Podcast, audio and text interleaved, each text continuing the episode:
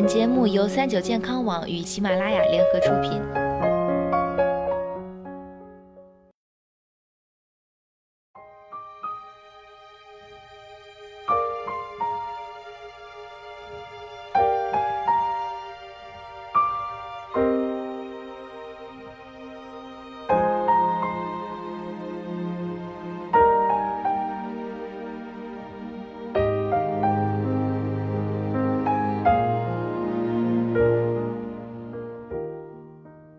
大家好，欢迎收听今天的健康养生小讲堂，我是主播探探。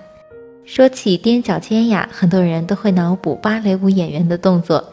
其实呢，我们普通人经常做这个动作，会给身体呀带来意想不到的效果。一、运动全身，健美腿部。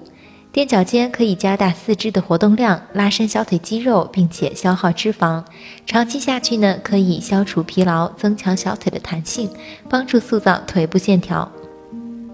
二、改善肾脏功能，强肾益精。你知道吗？有一条线连接着我们的肾脏和脚尖，这就是足少阴肾经。如果牵动线的一端，也就是脚尖，那么线的另一端，也就是肾脏，就会被刺激，有补肾壮阳的功效。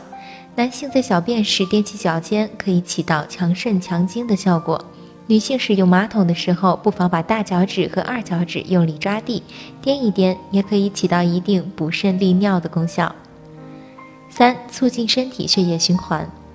人的腿部肌肉布满大量血管，当你上下踮脚的时候，腿部肌肉就会随着动作一紧一松。当你放松肌肉时，来自心脏的动脉血就会灌注到肌肉。收紧肌肉的时候，血管会受到挤压，静脉血液会流心脏。因此，上下踮脚可以促进全身血液循环。四、避免下肢酸胀和麻木。人体腿部的血液回流主要是靠踮脚的时候，两侧小腿肌肉的收缩挤压。根据医学测定，两侧小腿每次挤压出的血量与心脏每次脉搏的排血量相当，因此也被称为人体的第二心脏。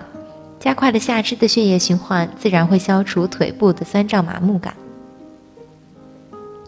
五、消除供血不足造成暂时性头晕毛病，可以消除久坐用脑、突然站立而出现眼前一黑、头脑发晕的毛病，有利于自我保健。那么接下来呢，探探就给大家介绍一下踮脚尖的三种锻炼方式。一、踮脚尖走路，踮起脚尖走直线，一组五十步。刚开始的时候可以扶墙练习，熟练后就不用借用外物了。二、坐着踮脚尖。坐在椅子上，双脚呈九十度，大腿保持水平，可将水平放在大腿上进行负重练习。踮起脚尖几秒后放下，每次踮三十至五十次，也可踮起脚跟练习。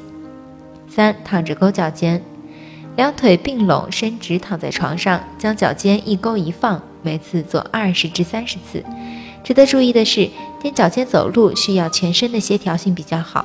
老年人呢，最好还是不要尝试，防止摔倒。简单的踮脚尖竟有如此神奇的保健功效，在办公室一坐就一天的你，还不赶快试试？